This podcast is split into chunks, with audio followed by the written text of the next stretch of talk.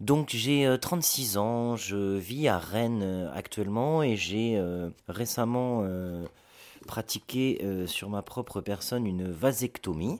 C'est une idée qui a germé il y a assez peu de temps grâce à ma compagne qui supportait assez mal, peut-être de plus en plus mal, les moyens contraceptifs traditionnel et euh, féminin. Euh, donc elle m'a euh, soufflé cette idée, sachant que avant de me renseigner, je connaissais très peu ce mot. je pense que j'en connaissais pas le sens exact d'ailleurs. Et comme nous n'envisageons pas d'avoir des enfants, il a semblé assez logique d'envisager un moyen de contraception plus partagé et donc plus masculin. Je me suis quand même reposé des questions, mais mais pas des questions qui m'amèneraient vraiment, qui m'auraient amené à, douter de nouveau du, choix, mais c'est vrai que plutôt une prise de conscience, euh, j'irais progressive, du fait que c'était euh, voilà un geste assez engageant, assez fort. C'est plutôt en en parlant aux gens, en fait, en réalité, que je m'en suis rendu compte. Parce que moi, ça me semblait pas euh, particulièrement notable ou, ou fou comme, comme démarche, mais effectivement, beaucoup de mes amis et de mes amis IES m'ont par exemple félicité ou m'ont dit waouh c'est incroyable ou bravo et ça m'a plutôt peut-être je dirais conforté dans l'idée que c'était quelque chose d'un peu notable ou peut-être un peu rare ou exceptionnel. Mais moi au début je l'ai pas envisagé comme tel très sincèrement. J'ai un oui un ami effectivement ce week-end-là même en en parlant qui, qui m'a dit ah ben oui moi je je commençais à y songer, euh, c'est une très bonne idée, je, pense que je vais, le faire aussi. Euh. voilà, c'est un peu le même, profil, je dirais, de, de couples qui, à mon avis, se pensent ou se revendiquent ou essayent d'être un petit peu dans, le paradigme un peu progressiste ou égalitaire, je dirais, je crois. Et c'est de gens qui veulent pas d'enfants et qui ont exactement le même âge que nous. J'ai été très marqué par la philosophie de Sartre quand j'étais petit. Et je me suis dit que c'était vraiment une assez bonne définition d'un engagement, quoi. C'est-à-dire faire un choix qui t'engage et qui a des conséquences après dans ta vie sur le plan moral, politique et corporel.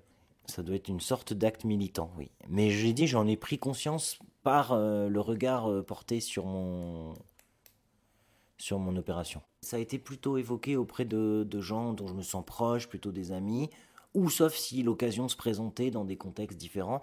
Par exemple, avec la famille, j'en ai pas parlé. Non, j'ai pas eu l'occasion d'en parler parce que c'est pas c'est pas un sujet, oui, euh, habituellement abordé, tout simplement, je pense. Et c'est vrai que j'ai pu être amené à en parler à des collègues, mais seulement parce que c'était, euh, je dirais, pertinent. Effectivement, je pense que j'avais quand même encore en tête l'idée que c'était quelque chose de, vaguement intime ou de vaguement euh, personnel. Et euh, donc j'ai pris rendez-vous chez un urologue. J'ai donc eu euh, plusieurs rendez-vous chez cet urologue qui a un nom très rigolo puisqu'il s'appelle Monsieur Pierre Cœur d'Acier. Donc ça m'a beaucoup amusé. Et j'ai eu euh, un certain nombre de rendez-vous qui se sont vraiment bien passés. Je suis tombé sur un praticien qui n'avait aucune réserve ou aucune aucun rejet euh, moral ou je ne sais quoi euh, de, de, la vasectomie. Il m'a dit qu'il en pratiquait pas mal en ce moment, que c'était euh, c'était à la mode quoi. Alors j'ai pas une très bonne mémoire, mais il a donné des chiffres, mais c'était peut-être quelque chose comme une dizaine par mois ou enfin c'était plutôt effectivement il avait l'air tout à fait habitué, tout à fait. Alors après en fait quand j'y pense, on m'a peut-être dirigé vers ce médecin, sachant qu'il était ce type de médecin il il m'a vraiment renseigné de façon très professionnelle. Il m'a expliqué que c'était euh, plutôt contraceptif, mais n'a pas du tout remis en, question euh, mon choix. Il m'a posé vraiment des questions, mais euh, sans être insistant. Il m'a dit J'imagine que vous avez déjà réfléchi, vous avez voilà vu votre âge.